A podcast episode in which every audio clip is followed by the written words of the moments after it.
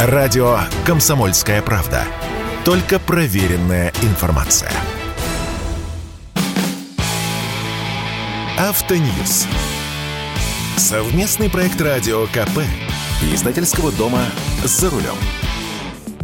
Онлайн-продажа автомобилей и запчастей к ним, возможно, наше скорое будущее. Но наступает это будущее своеобразное, не всегда так, как бы мы этого хотели. С вами Максим Кадаков, главный редактор журнала «За рулем».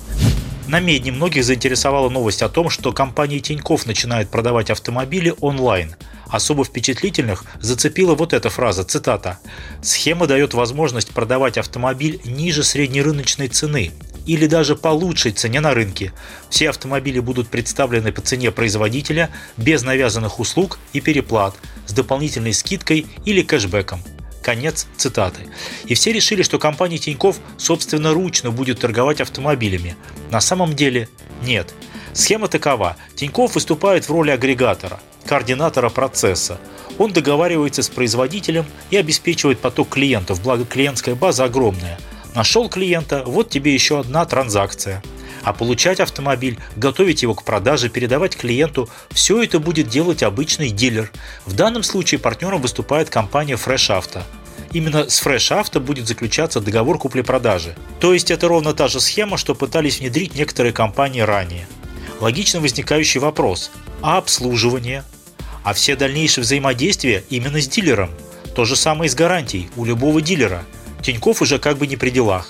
А цены? Они и правда от производителя?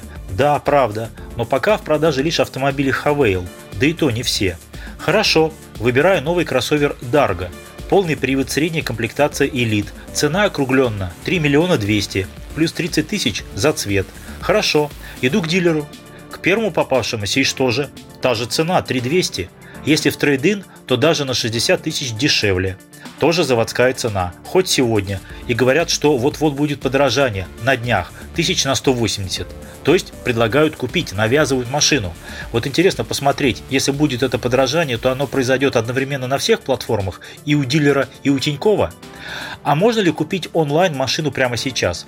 Без болтовни по телефону нельзя. Если вы зайдете на сайт платформы Тинькофф Авто, то в итоге вам предложат оставить свое имя и номер телефона. Вам перезвонят. То есть пока это все вручную. В чем же выгода для нас, покупателей? По идее, нас хотят оградить от общения с дилером. И это большой плюс. Выбрал машину, забронировал. Правда, все равно придется с дилером встречаться, машину осмотреть, документы подписать, может свою машину в трейд-ин сдать и так далее. Хотя после осмотра купленную машину могут даже доставить бесплатно к дому на эвакуаторе. А в чем выгода для Тинькова или для любой другой подобной компании, которая будет торговать онлайн?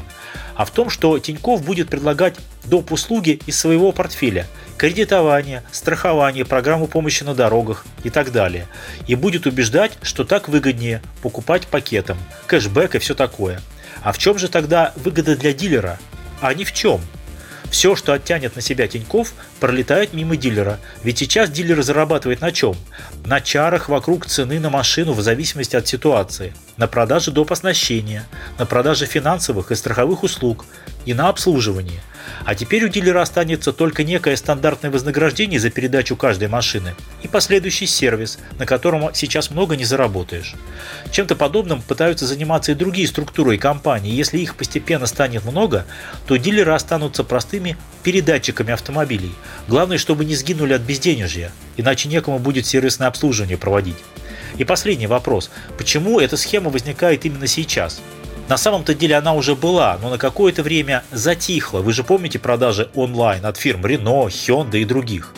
Но как вы себе представляете подобную схему полгода назад, когда автомобили были в жестком дефиците, а цены улетали в космос? Какие заводские цены? Кто их даст?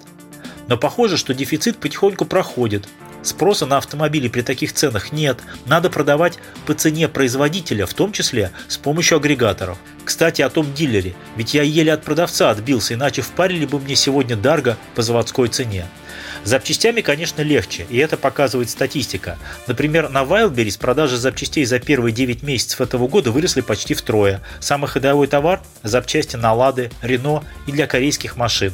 Есть даже запчасти для легких коммерческих автомобилей. Количество продавцов в сегменте запчастей достигло 20 тысяч. Это в 3,5 раза больше, чем в прошлом году. На зоне продажи запчастей подросли почти вдвое. Шины и колеса стали продаваться в 1,5 раза активнее. Хорошо берут комплекты расходников для очередного ТО. И на Авито тоже рост.